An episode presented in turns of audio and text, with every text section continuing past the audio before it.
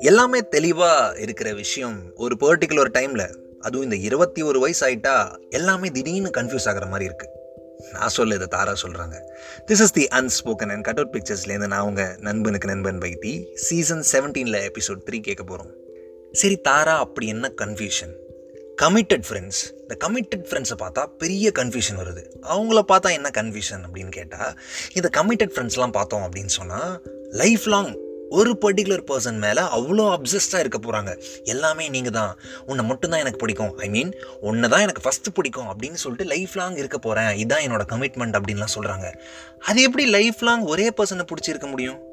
அந்த ஃபேக்ட் எனக்கு புரியவே இல்லை வைத்தி. ரியாலிட்டியில் பார்க்குறப்போ இது புரியலையா?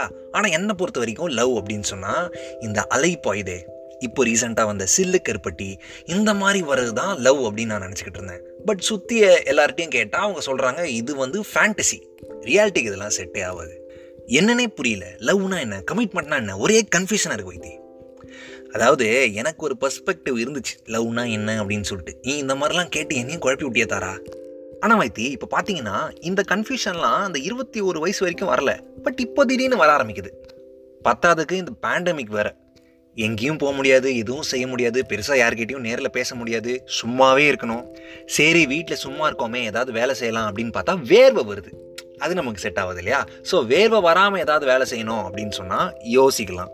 சரி யோசிக்கலாம் அப்படின்னு பார்த்தா எதை பற்றி யோசிக்கலாம் அப்படிங்கிறதுல கன்ஃபியூஷன் சரி லவ் பற்றி யோசிக்கலாம் அப்படின்னு சொன்னால் லவ்வே ஒரு பெரிய கன்ஃபியூஷன் இப்போ நான் என்ன பண்ணுறது லாக்டவுன் முன்னாடி வரைக்கும் சிங்கிள்னா கெத்து ஜாலி அப்படின்னே நினச்சிக்கிட்டு இருந்தேன். ஆனால் இந்த லாக்டவுனில் யோசிச்சு பார்த்தா நமக்குன்னு யார் இருக்கா?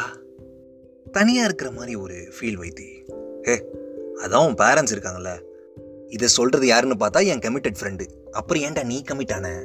பேரண்ட்ஸ் இருக்காங்க ஓகே தான். பட் நமக்குன்னு ஒரு ஸ்பெஷல் பர்சன் நமக்கு இவங்க தான் அப்படின்னு சொல்லிட்டு யாரோ ஒருத்தர் இருக்கணும்ல அது வேறு ஃபீல்டில் எனக்குன்னு ஒரு பீட்டர் பேன் திடீர்னு என் முன்னாடி வந்து எல்லா ஃபேண்டசியும் ரியாலிட்டியில் கொண்டு வர மாட்டானா? இந்த யோசனைலாம் வரும்ல வருது. வைத்தி நான் எப்படின்னா எக்ஸ்ப்ரெஸ் பண்ணுவேன். ஆனால் நான் பண்ணுற எக்ஸ்ப்ரெஷனே ஒரு சின்ன ஸ்மைல் மட்டும்தான்.